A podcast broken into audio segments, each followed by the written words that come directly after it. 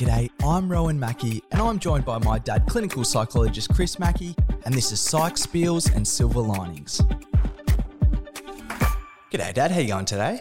Good, thanks, Rowan. And I think we'll be discussing today a really interesting therapy topic. Absolutely. It's a fascinating topic that we've got planned for today. We've called today's episode Temporary to Transformative Types of Change. So, Dad, I, I know you've done a lot of research for this one. In fact, I think maybe over a couple of decades potentially. So, what are we going to be talking about in today's episode? Okay, well, these are simple enough ideas in some ways on the surface, but I think they have a deeper significance. And certainly, this is something I have in the back of my mind when we look at therapy, because therapy is basically about change. We're looking at change. At first, people are looking to feel better, less anxious, or less depressed, or more vital, or to feel they're functioning better in certain ways. So, basically, this is about change. But change can vary in terms of how quick is it? Well, certainly, how great is it? How major is the change? And how much is it lasting? How lasting is it? How long lasting? So, I think that means that there are different types of change where some will be quicker, more effective, longer lasting than others. And there are ways of considering this that actually I picked up from a book many years ago we've referred to called The Aquarian Conspiracy, which was about personal and social transformation and the nature of change that way. And so it's drawing on some themes that come up from there.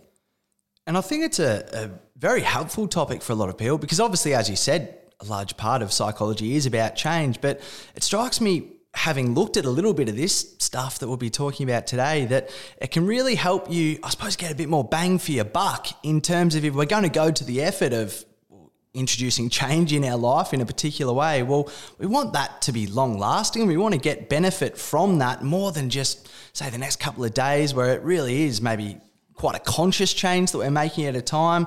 We want to basically make sure that that change lasts and all the effort that we're going to is, is really worth it and long lasting. So, I suppose, what are the, the different types of change that we'll be talking about today? We might mention them now and then we'll unpack them a little bit more throughout the episode. Okay, well, and just before describing that, I'll mention the different things we've talked about previously in terms of change too, like the importance of having a sense of agency, people having their own hopes, so they're providing their own direction that they want to go in themselves. People may be encouraging themselves or reinforcing their efforts at change. There are a lot of different principles that relate to change. But when we talk about types of change, there are three main types of change we can think of. There's incremental change. So that's change bit by bit. Then there's pendulum change, where people might seem to swing from one side to another. It might be, for example, people who are engaging in some kind of addiction and then they look to stop it overnight.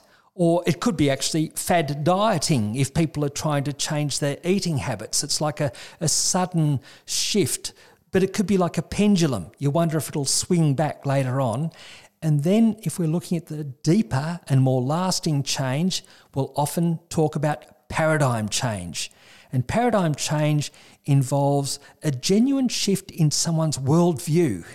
If you like, a bit of a change in philosophy, but certainly a change in perspective. We view things differently. And this gets back to a cognitive behavioral therapy principle where a lot of change we look at in CBT, cognitive behavior therapy, is behavior change, doing more of something or less of something else. But what we're really looking to change is our cognitions or our view of the world.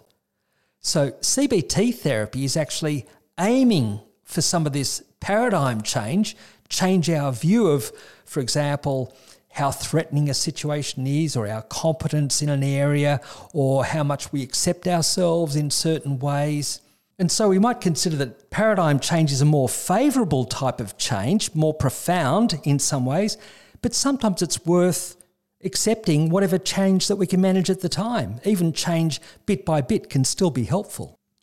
Well, certainly. And let's start there in terms of that bit by bit change because this idea of, say, incremental change, like most of the material that I've seen online, for example, seems to be about this incremental change idea. Like, for example, I know uh, the book Atomic Habits by James Clear is a very popular book, which deals with this idea of incremental change. So, if we start with incremental change, you've obviously explained a little bit about what incremental change is, but I wonder maybe how you think of it in terms of maybe in therapy. How does the idea of incremental change come up? Okay, well, when it boils down to it, a lot of therapy or the change that people seek is about increasing behaviours or decreasing behaviours. For example, just say people have an addiction.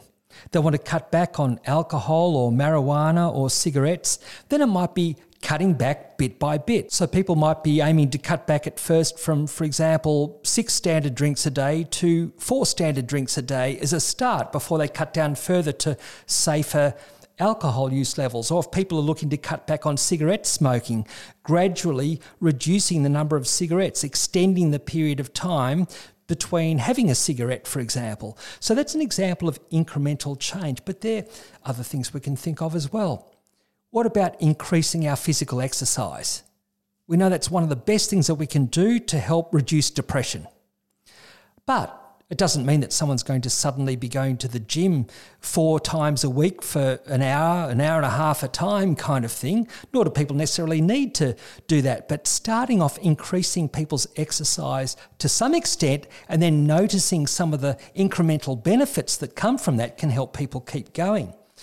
But then there are other things that are maybe slightly more complicated than that, like what about procrastinating less?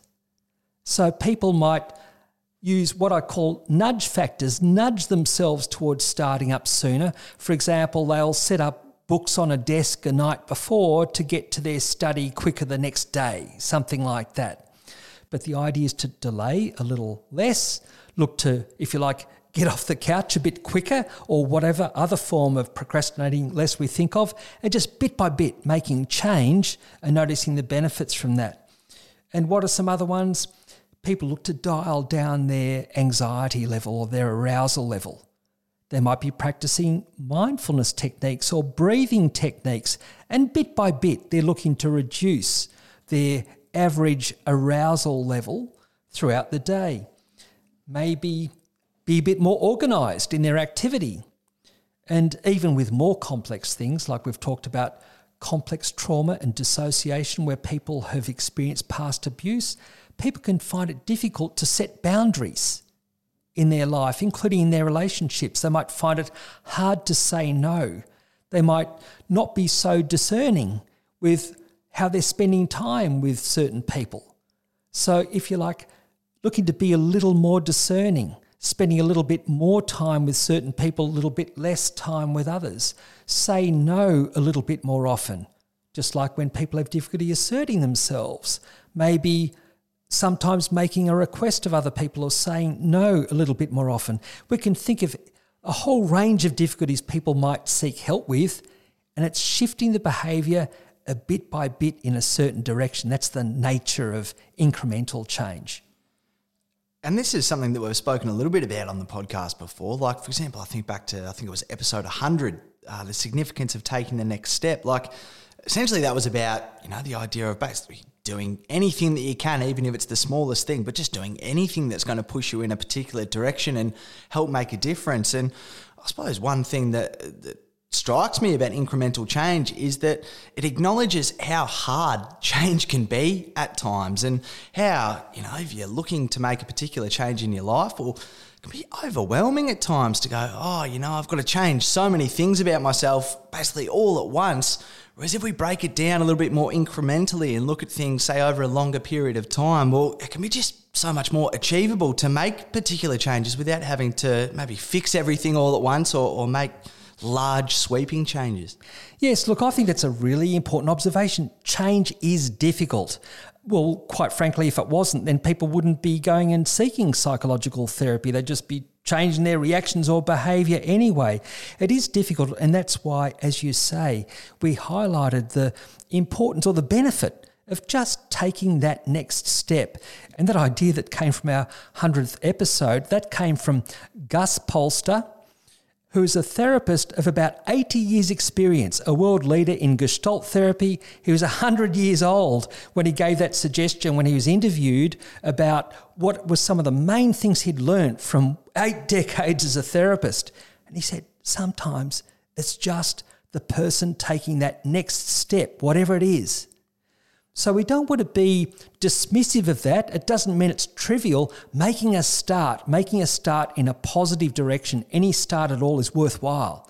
So we'd actually invite listeners to think of is there some area of your life, some behavior, some activity, something you would like to do a little bit more of, a little bit less of, and think is there something you've been doing a little bit differently recently? Or is there something that you might intend to do a little bit differently, a bit more of or less of, because that's significant? It's taking some action, some positive action in a certain kind of direction. And the idea is little changes can lead to something big. That's more obvious if we look at, say, a sporting context, like, for example, people running a mile and they gradually got their times down until there was the miracle of a four minute mile. Now it'll be a lot less than that. Or if people have been to a gym and they're using weights, over a period of time, incrementally, you see the increase in the weight that people are able to lift. And so incremental changes can really add up to something meaningful over a period of time, but it's partly being persistent, it's partly being patient, it's about approaching things bit by bit because that type of change does tend to be somewhat slower. It does call for ongoing persistence to build on it. And I suppose that whilst it might be a little bit slower, that idea of incremental change, there seems to be some benefits to it as opposed to, say, just going the whole hog in the opposite direction. Like, that idea of little changes leading to something big, it, it just strikes me that if we make too much of a change or, or we shift things a little bit too much, the likelihood is we'll just flip back to the original way that we were doing things and, and essentially we won't have made any change at all in the long run. It's almost like we have to bring ourselves along for the ride in some ways. And I suppose that takes us to our next type of change, which is pendulum change, which maybe is this idea of making a big marked shift for a little while and then potentially switching back to the original way that we were doing things. Yes, you're letting well into that. That's exactly it, the idea of pendulum change. It might be quick there's this sudden change in behavior, like someone goes on a fad diet and they might be losing a few kilos in just over a week. And that might look magnificent, but how lasting is that going to be? Because if we're going to maintain changes in behavior over time, as we said, often not easy to do, then often we need a shift in mindset and a shift in more than just our behavior over a temporary period. So I think fad diets are a classic example of that pendulum change. People tend to swing back. I think it's well established by research that the vast majority of people who engage in diets will regain that weight after a period of time if they're just looking to take on some specific fad diet. But another example that I would use, because I used to see a bit of this in the anger management field. That's an area I specialised in many years ago. And the thing that you noticed is a number of people would be motivated to change their behavior. Say, if a man had been physically aggressive at home, he's about to lose his relationship. His partner says, Look, you're going to have to do something about this. I'm going to leave you. Now, that person might then say, oh, look, I'll change forever. Look, I'll never do that again. I won't ever lose my temper. I'll certainly not be physically aggressive again. And they might really say it like they mean that. But then sometimes also people would try and act almost like a bit like a puppy dog. They just try and do everything right and be nice and polite or whatever. So they actually hadn't really learnt by that stage extra ways of dealing with conflict. They hadn't really learnt about listening to the other person, empathizing with them, picking up on how they felt, but also being able to put forward their own views or preferences or interests, engage in a bit of argy bargy about that or some kind of discussion or compromise. These things take a while to learn. Someone going from being forceful and aggressive to just being like a puppy dog is not going to be convincing to anyone. There has to be something deeper that shifts in terms of their outlook, their attitudes, that side of things. So, that again is a contrast between pendulum change and what we'll later on talk about with paradigm change, which is more a genuine shift in underlying worldview. And it strikes me with pendulum change that and it strikes me with pendulum change that you know, if you really think about it, almost like say on a, a personality level, like it oftentimes doesn't seem like someone's actually kind of changed in terms of you know the core of their being for lack of a better term.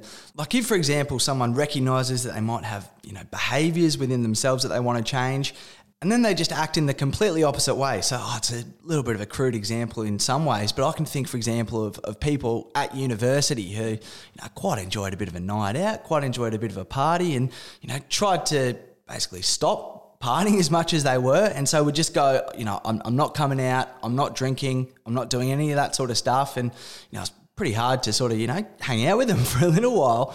But then so often they'd go back to just that party animal lifestyle. And suppose, you know, you get a bit of a sense that it's not as if someone had made a complete change within themselves. They're almost acting the opposite of what would be more authentic to them in that circumstance, if that makes sense. It's not as if they really recognized, right, going forward, I can put all these habits in place to, you know, maybe avoid partying and maybe find a little extra joy in life in another place that I wouldn't have recognized beforehand. It's just literally, no, I know I can't do that. I'm going to abstain from that behavior and almost do the opposite in some ways. Like it just, it maybe lacks a bit of an authenticity as opposed to the incremental change or the paradigm change that we'll talk about later on. Yes, and certainly we do have that, uh, I suppose, suspicion if people are suddenly stopping an addictive behaviour, whether it might just come back in some shape or form. And that's where, as a rule of thumb, we look for people to change their behaviour. Just say if it is an addictive behaviour or if people have acted aggressively and they're looking to curb that, we look for people to go for four to six months, certainly at least four months, to show that they've changed a habit. We've talked before about that nature of change. If people change a behaviour over a couple of weeks, well, they've just changed their behaviour. It might just be a pendulum change, they might just swing back.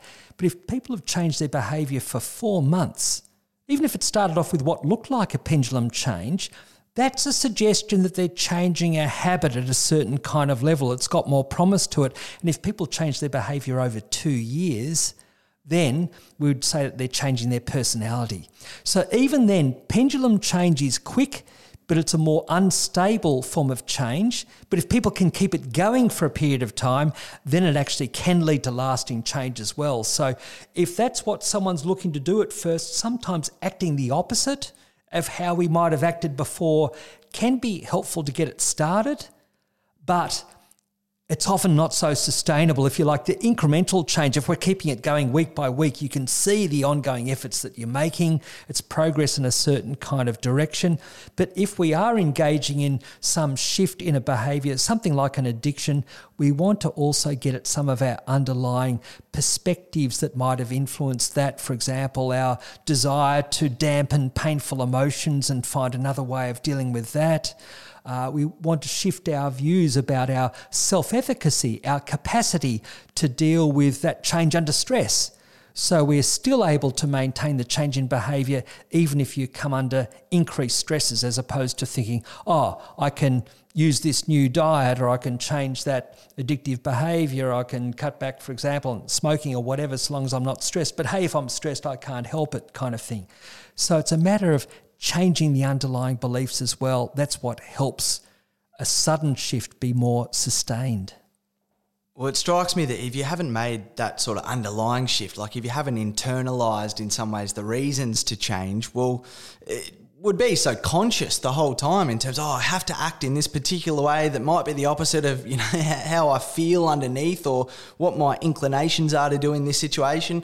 It just doesn't strike me as maybe the most meaningful, long lasting type of change. But the thing about pendulum change is at times it can appear like paradigm change in some ways, in terms of even with paradigm change, there is potentially this marked shift in the way someone thinks or the way someone's attitude is towards a particular situation.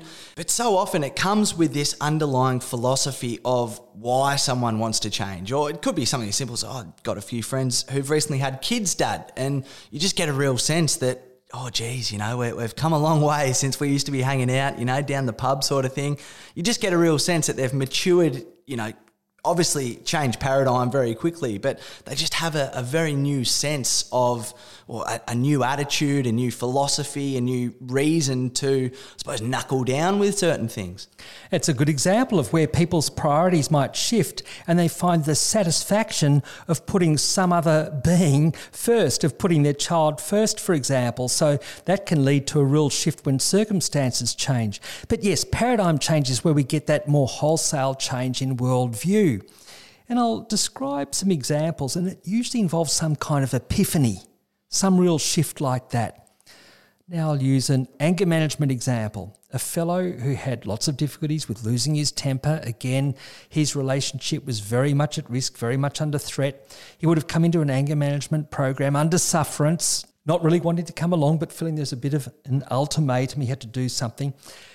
Now, at a certain point, some way into this program, this person didn't just make incremental shifts. He was working on incremental shifts at first. He was looking to, again, manage his tone of voice and maybe develop relaxation techniques, breathe a little bit more in a situation so he wouldn't be as tense or quick to react. But the transformative thing was one time he found himself in an argument with another fellow where apparently their faces were about a foot apart this other person so wild, they're virtually spitting in his face. And he said, I could see the veins popping out on this guy's neck. And he said, Hey, that's me. That's what I act like. That's what kind of goose I look like when I'm losing my temper and getting really wild. How ridiculous is that? How ridiculous is this person acting in this situation? Well, how ridiculous have I been acting at times when I've got worked up like that? And it made a shift. He shifted from that, what we call an external locus of control. Oh, I'm reacting this way because they made me. They made me angry. I'm angry with them. I can't help it because they did this to me. Of course, I'm angry. And he shifted to a more internal locus of control, thinking, wait a minute it's up to me how I respond to this provocation. I don't like what this person's doing, but I don't have to act like that. I don't have to get wild or raise my voice or massively increase my blood pressure or whatever. I'm in this situation, I'm trying to have a conversation with a person, but hey, that's how I've acted at times in the past. So reactive is that. That was a lasting change for this fellow because he also had the image of the guy's face in his mind, but he was really allowing himself to recognize what wasn't working about his ways before. And he also realised how he would have really been off putting to people around him when he lost his temper. So that was an example of someone who was at first working towards incremental shifts in curbing their anger, but then there was a paradigm shift after that particular experience. Well, the thing I find so interesting about that example and about paradigm shifts in general is almost this idea of well you can't go back to the way it was before before you had this paradigm shift. Like the way that i almost think of it is like you know those photos or more pictures not really a photo but it might be you know at one angle you look at it and you go oh that's a duck in that photo. And then someone points out that actually if you slightly change the perspective and maybe the orientation of the picture it's actually a rabbit as well and once you get this sense of well it's a duck and it's a rabbit you kind of can't go back to seeing it just as you initially first perceived the picture to be in terms of just seeing it as a duck or a rabbit or whichever way you're inclined. Like once we've made that paradigm shift, like once we've had that epiphany, well, that we're kind of stuck with that now. Like I imagine that guy. There would have been that internal almost conflict between himself having recognized, well, when I'm angry, this is the way that I'm looking in this situation you wouldn't be able to turn that off in terms of all the other situations where he would be feeling really angry. Well, now it's something that he's got to deal with in terms of now reconciling this new idea of, well, I don't want to come across as overly aggressive and looking like a bit of a buffoon with all my veins sticking out of my neck. It does seem to be one of those things that once we do have, whether it be an epiphany or, or once we experience this paradigm shift, we can't go back to the way it was before. Yes, and one way that comes across more commonly but it's still a profound shift is when people are dealing with anxiety reactions. It could be panic reactions, for example, or obsessive compulsive anxiety related reactions. But it could be even at times trauma reactions, but particularly with panic and anxiety and worry. Often people think that if they experience the anxiety, it's like out of control. And people might see that when they experience anxiety, they're feeling vulnerable and they feel that vulnerability is a lack of control. Now, what tends to happen is people are learning strategies to manage with anxiety, to deal with anxiety and go through it. They learn that by actually allowing themselves to accept the anxiety, to not be anxious about the anxiety so much, because it's being anxious about being anxious that's the real problem rather than the anxiety itself. If people allow themselves to have those initial kind of feelings and find they can sit with them and then recognize that those feelings will tend to pass, that's where vulnerability can become more of a strength or going through the experience can be a strength. It also comes up in other ways with vulnerability. If people allow themselves to feel their hurt or distress or pain in some kind of way, and they might express that to someone who cares about them and find a different way of communicating about that, they can relate that not to being a weakness or being out of control so much, but a kind of strength. Even though it involves painful feelings. That's another transformation that often happens, and that's where much of therapy is actually encouraging people to go to their experience, including painful feelings, and process them because often there's information about that, about what people like or don't like, or how people might respond in a situation, or people's values or reactions in a situation might be telling them something about their priorities, something they want to shift or address, that kind of thing. So, learning that vulnerability can be a strength rather than vulnerability being a weakness, that's another more common, actually, paradigm change that's going through our culture that comes up certainly in therapy settings. Well, I think that's a good example because it shows in many ways how paradigm shifts can be brought on because look, it's, it's probably not the easiest thing to do at times, which is why incremental change is, is such a, a, popular method of change in some ways. But I know in, in previous episodes we've spoken about this analogy of when someone goes through a crisis, how there can be some good that can come out of that in a particular way. So, like if we have this analogy of, say, a traffic system and things are really congested, the population in the traffic system's grown, so all the roads are really busy, and then people think to put in, say, a ring road or put in a thoroughfare. And it strikes me that that idea of, say, putting in a ring road, well, that is the paradigm change in many ways. And is that, I suppose, your experience in terms of maybe crises bringing on some of these paradigm changes? Yes, most certainly. It's where people going through a crisis often learn to add another string to their bow. Like at the time itself, people might be very overwhelmed and can't see a way through it, but they can add something to that. And actually, I'll mention this is a theme of a book that's just been released called Second Chances. And so 23 authors were invited to contribute to this book. I was one of them, and I talked about a period when I went through a severe depression just over 30 years ago when I was in my early 30s.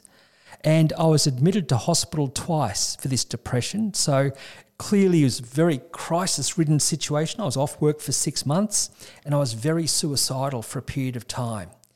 Now, it took me a little while to pick up the extent to which my reactions were influenced by perfectionism.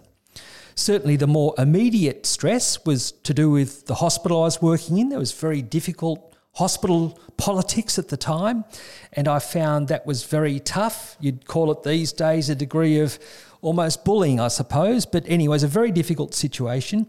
But again, as I was maybe sliding in my mood, I became more self critical.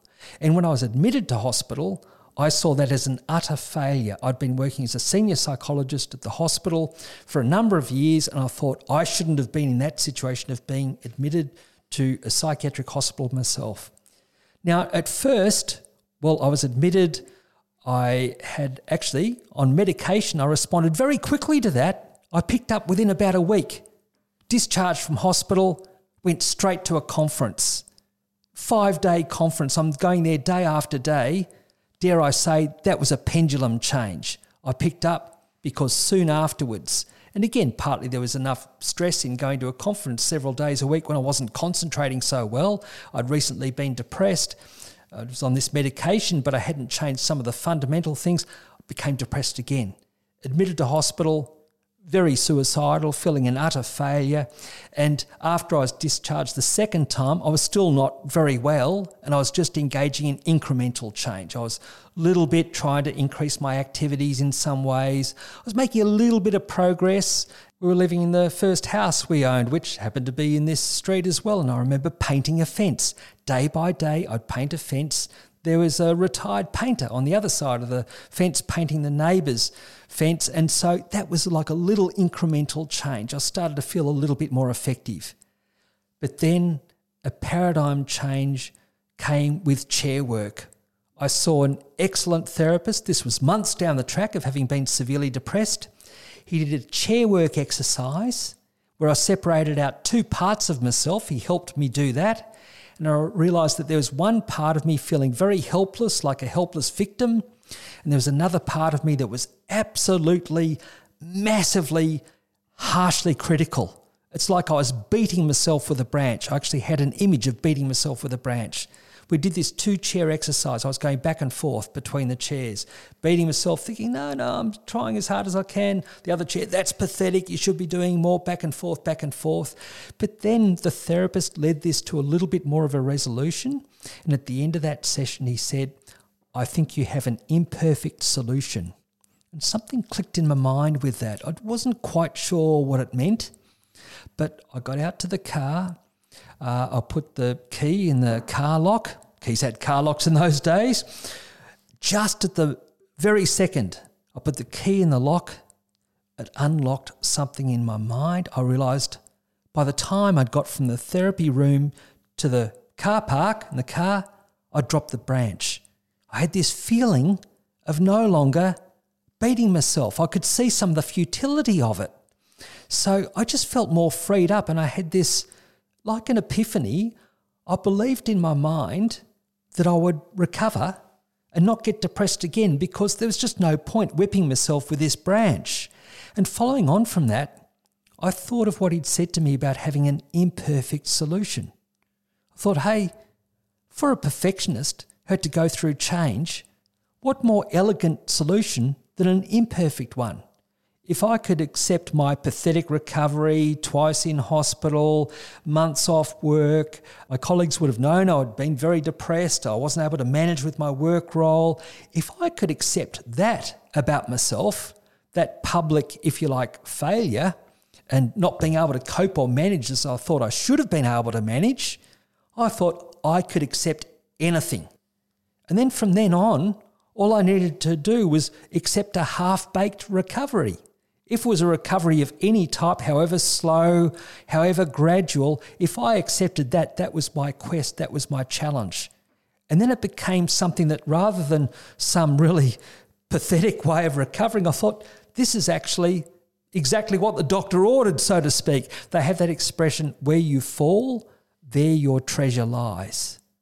Well, my treasure was going to be in learning to accept imperfections, even in a very public way, even when I'm not able to perform roles as expected, that kind of thing. And I came to be able to do that. That was a gradual thing too. That unfolded over another six months, couple of years. It was another few months before I returned to work. But it was true. After that, I recovered, never depressed again in the 30 plus years since.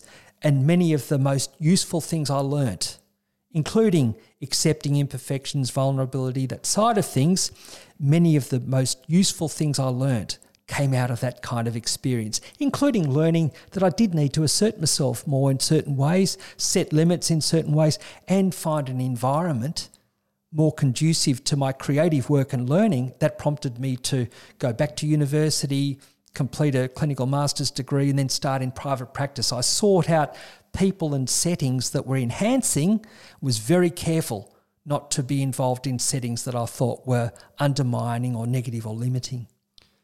I think that's a, a really good example of how, say, a crisis can lead to, in some ways, a positive paradigm change. I don't necessarily want to say that because it wouldn't have necessarily been positive or certainly not comfortable at the time to go through that. But as you describe that there, it gives a lot more of a sense of having integrated maybe the thinking that you had before making that shift and then it's not as if that you kind of ignored all of those things that were troubling you beforehand. It's just that you almost found something that kind of reconciled some of that conflict within yourself. And uh, I think it's a, a, really good way to think about crises in some ways because I remember a time when I was really struggling. We went and saw uh, a family friend who I know has been a real mentor to you. And, and one of the main things that I remember him saying, this was probably 10 years ago now. But he said, look, this is a, a real opportunity to be going through this. And I remember thinking at the time, geez, I feel a little bit taken aback in terms of, geez, it, it feels pretty shit at the moment. I can't necessarily see too much positivity out of it. But it actually, it was quite quick. Like it probably was a real paradigm shift at the time of recognizing, well, actually, there is maybe an opportunity to get something out of this whole experience. Maybe in terms of, say, like a, a, a philosophical benefit in some ways. And that strikes me as a real thing that can come with a, a paradigm shift. Is it's a real philosophical benefit. And I know, obviously, crises are one thing to bring it on, and we we probably don't necessarily want to encourage people to go through a, a crisis because, as we say, it can be terrible and uncomfortable in a whole range of ways. So, I wonder maybe some other ways of bringing about a paradigm change because I mentioned before, maybe having kids, that seems like a really big one for a lot of people. But even just as we were thinking about this, like one that sort of came to mind is how often people go, for example, traveling in Europe and they say, I want to find myself there's this real notion of, you know, finding yourself, whatever on earth that means. But I think if we really think about what actually does that mean, there's this real almost sudden sense of having an epiphany and being able to kind of integrate your personality in a way that you weren't able to before. I just find it very interesting that we even use that terminology when we talk about, you know, often maybe people in their, say, late teens or early 20s going overseas, obviously to have a very good time, but there maybe is this extra sense of, well, I, I want to get a paradigm shift out of it that will give me some sort of philosophical benefit going forward. So I suppose it's a, a, bit of a roundabout way of asking maybe what are some ways of inducing a paradigm shift that doesn't necessarily just have to relate to a personal crisis? Okay, and as you say, it can be some kind of change as well, like people's perspective changing when, say, starting a family, but also some people might spend a fair bit of time out in nature that they haven't done for quite some time that leads them to be quite reflective for a period of time. People also can take up meditation. A number of people come to epiphanies after they practice some kind of discipline like that. For some people, it might be maybe developing a martial art practice. And they realize that there's a philosophy behind that that shifts their view of ways of managing with things. So, certainly, there are a number of what Marilyn Ferguson in the Aquarian conspiracy called psychotechnologies, including things like yoga, meditation, mountain climbing, well, people going on a pilgrimage or people going on some great adventure. Yet, traveling will often do that for people as well. But look, I, I will come back to that notion that certainly in a psychology practice, often what we see is this growth, this transformative growth that often does follow from crisis. And as they say, when we look at different characters, I think it might be a Chinese character for crisis is the same as the character for opportunity. Crisis equals opportunity. Also, in Greek, the word crisis is very closely linked to the word to sift, the concept to sift. So again, it's kind of like a different weighing up that allows us to see things in different ways. But getting back to the crisis side of things, because that's often how people will experience a shift, it could even be from an ended relationship. But the person looks back on that relationship and then they think of the things that they want to be different in a future relationship. It can follow on from that. But I will get back to that book, Second Chances. It describes how people have come through medical emergencies or how someone was lost in a snow covered forest or other life threatening situations or traumatic losses and how people transformed their experience after that and things that they learned from that. So we'll have a link to the Amazon site for the book Second Chances for this podcast episode because if people are interested in seeing examples of people having an epiphany following from crisis, that would be one way of tapping into it.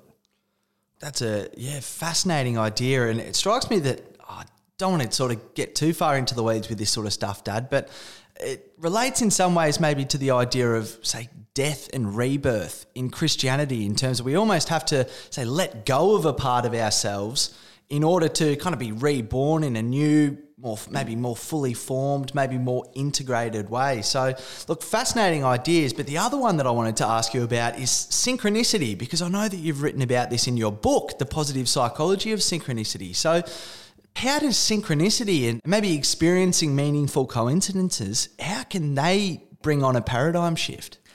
Okay, well, certainly it's a topic close to my heart, and part of the reason is some of the most amazing stories that I've heard as a therapist involve synchronicity turning around people's fortunes. And I've heard several stories of people, like this is a dark theme, but people who were in the throes of a suicide attempt, and something miraculously happened to turn that around. For example, someone who went to a very secluded place in a quarry, they were in the process of doing something which would end their life, and his son miraculously found him. Even if the son had a premonition that his father might have been at the quarry, he would not have known that part of the quarry. The son got there, broke into the car, father fell out virtually unconscious just at that point of losing consciousness.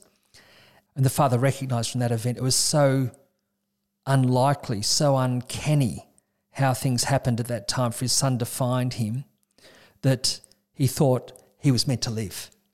And he made a dramatic change, but it wasn't just a pendulum change. He made all sorts of changes also in dealing with burnout and ways that he deal with challenging situations. He knew that he needed to speak up if he had a problem with certain things. But a lot of these changes unfolded quite naturally with that motivation. Another example, and we can have a link to this, there's a, a video that I did on this, just a few minute video telling a story of a client that I saw. We'll call him Eric again in the throes of a suicide attempt. And he was looking out a window, kneeling, and he saw across a tennis court outside the window, he saw a blackbird, maybe 20 metres away. And just as he was about to take his life, the blackbird took off at full pelt, smashed into the window right in front of his face, and fell down dead. And he thought, well, he actually had a pistol, took the pistol away from himself, moved it away, and thought, I'm meant to live. That bird sacrificed itself for me. And with that notion of being meant to live, he booked himself into a rehabilitation program, successfully got off all alcohol and drugs over the next six months plus, stayed off them for months afterwards. Later on, returned to full time work, got married, had a child. These changes followed on from that epiphany, where he went from pain partly to do with past trauma, reactions with that, to this belief he's meant to live. And he put so much positive energy into making the changes from there. But a couple of other examples have written about as well. There's one that's in a blog called A Healing Voice about a lady, a psychologist I met, who I mentioned about writing a book on synchronicity, and she sounded pretty skeptical. She thought, look, isn't that just all random chance?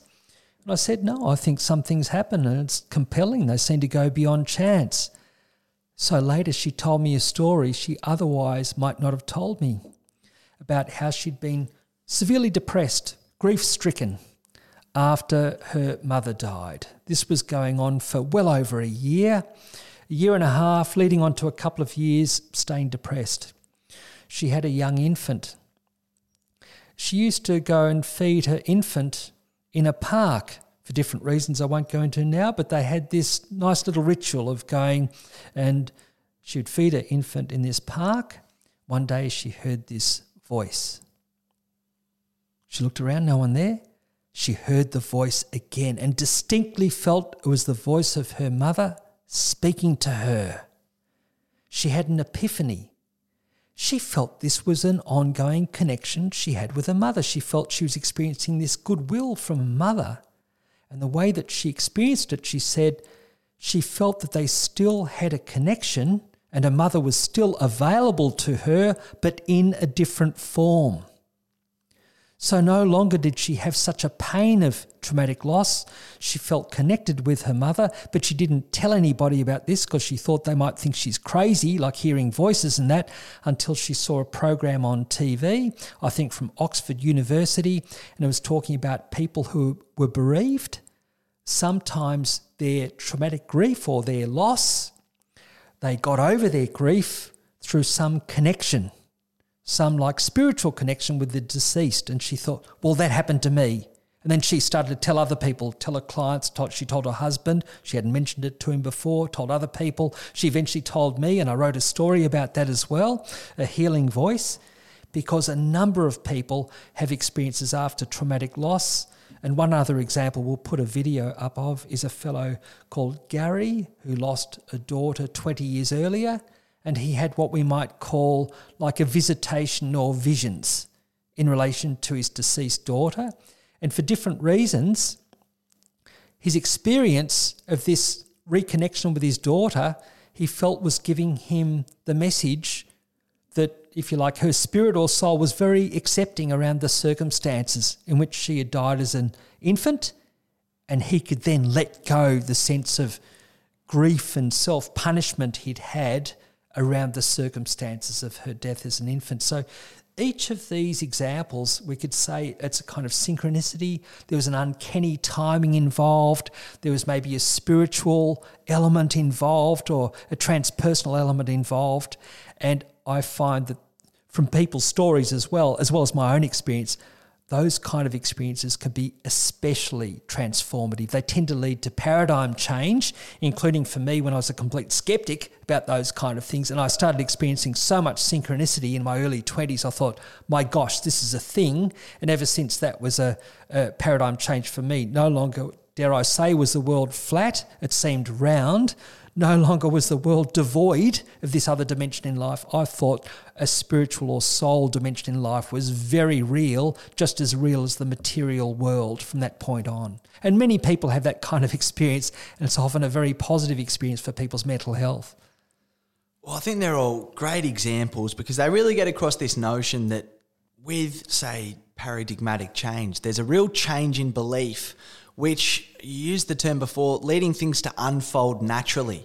And that basically seems to be the real crux of, of what we're talking about today in some ways, in terms of, you know, we can have incremental change, which, you know, can build up over time. It can maybe be a little bit laborious in some ways.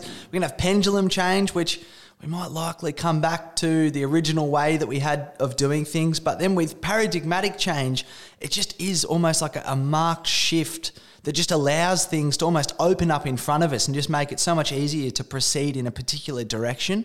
And it strikes me that with some of those examples that you've spoken about there, like they're such profound examples, and maybe with paradigmatic change, like uh, the way that I almost see it is that can kind of be down one end of the spectrum. We can have this super profound experience that just you know almost automatically leads us to change our beliefs, but it strikes me as well that, say, the other end of the spectrum can almost be with, say, something like incremental change. After a period of time, that can almost lead to a bit of a paradigm shift with just maybe a sense of feeling, geez, I feel good at the moment, or, you know, things are going really well in this direction, or like it, it probably doesn't have to be such a, a marked epiphany. But obviously, you know, if those things happen, then it'll make it so much easier for us. But I just get a real sense that maybe it doesn't have to be the sort of, you know, be all and end all in terms of we're not having these kind of massive epiphanies. Well, there are other avenues to paradigmatic change as well. Maybe just through a realization or, or a sense that things have really changed through changing our behavior incrementally. Very good point. And one of the main things I see in therapy is most of the time people are making incremental change step by step, improving a situation. But over a period of time, especially if people are dealing with the common difficulties of anxiety or depression, it goes from the person thinking, I'm overwhelmed, I can't handle this, I'm not up to dealing with this. Gradually, people get more of a sense oh, look, maybe I can at least do this, or I'm making progress here. And then it moves on to a point where the person thinks, I can manage with this, I am managing with this, and maybe even going on to, I am strong, I've learnt a lot, and recognizing I've shown courage working through this. I've had to allow myself to be vulnerable in a, and in a sense to accept a letting go of control or accepting not feeling that control so much to gradually come back to feeling a little bit more effectiveness in dealing with things. So there's this shift from being overwhelmed to a sense of managing and what the lasting learning that people can make. So Even though I'll mention, I must admit, as a therapist, I love aspects, for example, of using EMDR. We've got a podcast on that, or chair work. Again, we've got a podcast on that. The different therapy techniques which help bring about this transformative change, for example, for trauma or different reactions. And look, as a therapist, I've got to say, I, I just love that experience of witnessing someone making profound change. And if it can be quicker and it seems so meaningful. It's greater change, it's long lasting. That's very satisfying. But there's something also very satisfying about seeing people genuinely looking to help themselves bit by bit in a positive direction. There's something uplifting about that. And as you say, that can lead to paradigm change itself, but it certainly can often lead to more than change enough, more than enough change for the person to largely achieve their initial goals. So, yeah, we don't have to get too picky about it, should always be paradigm change. But whenever we realize that our underlying worldview has shifted, say from things like, oh, I can't handle failure, or it's terrible to have disapproval, or I can't stand this, I feel so bad, to look, I accept myself as I am it's worth me putting effort into these areas. I get benefits from that. I'm experiencing these negative consequences from this behavior. If I'm honest with myself, if I'm aware of that, I can make some changes, keep on working at that, give myself credit for it. Very important to give oneself a pat on the back, give oneself credit for change. Often that overall approach leads to more than change enough. And that's certainly very satisfying to witness as well. Well, I imagine absolutely it is. And oh, that, in some ways, the way that you've described that there leads us on to next week's episode quite neatly, Dad, because you mentioned a couple of therapy techniques that we use to maybe bring about change. And next week, we'll be talking about the idea of learning to sting. So, do you want to just, before we obviously jump into next week's episode, do you want to just give us a little bit of a, a brief sense of what that episode will be about and maybe how it helps bring about change? Okay, well, one thing is we can get sucked into the idea of there being positive feelings and negative feelings. Of course, we want to feel good, we don't like feeling bad. But all our emotions have some kind of utility or message or help in pointing out, if you like, some guidance to us or values or whatever. Now, the thing is, if we slip up, how do we deal with things if we slip up? If we have a lapse, if we act in a way which is hurtful to other people, if we do something which we think was actually very unhelpful to ourselves or others, some kind of mistake or whatever, how do we deal with that? Now, it can be tempting to try and dial down the pain from that. And that's where I use the term sometimes learning how to sting means allowing ourselves to feel a bit bad for something that's happened or we haven't handled it well or we've acted a way that's hurt someone, it can be worthwhile allowing ourselves to sting and get that, if you like, feedback from that. Well, the painful experience tells us, well, don't do that again. It guides us in our behavior. I'd rather more act like this. But by the same token, a sting is temporary. It often doesn't last very long, yet it can be motivating. So the idea is not to get stuck into being too self critical. We don't have to beat up on ourselves and so the idea is not just avoiding the painful feeling, allowing for the painful feeling being a guide, but letting it be temporary. We don't have to beat ourselves up when we're not going in the direction that we want to. Well, it strikes me that maybe if we dial down our level of pain to such a degree it's probably not conducive to experiencing the most epiphanies in a way. So it'll be good to chat with you next time, Dad, about maybe how to navigate some of that sort of stuff because, yeah, it strikes me that we probably don't want to go too far off the deep end of stinging as well. And so, yeah, there's a balance to be had there. But uh, thanks for chatting with me about all this today, Dad. We'll pop all the resources for today's episode up on the podcast page at psychskills.com.au. And you mentioned a couple of the resources that we'll put up there. But I suppose one of the things that I've realised is how many of our previous podcast episodes have related to the different types of change in some ways. We've obviously had a few on incremental change, but looking at this idea of paradigmatic change, I know it's something that you've been very interested in for many years, and it is such an interesting topic. But if you're interested out there as a listener, then feel free to check out psychskills.com.au and, and uh, head down to today's episode. We will put up, geez, what am I looking at here? Sort of 10 episodes that we've done, including a whole bunch on synchronicity that do relate to paradigmatic change, how you can bring about more of a paradigm change, because it, it strikes me as maybe not necessarily the easiest thing to just click your fingers and make happen. So we'll put all those episodes up at psychskills.com.au. And thanks for chatting with me about all this today, Dad. I've really enjoyed it. Good. Thanks, Rowan. Look forward to the next time.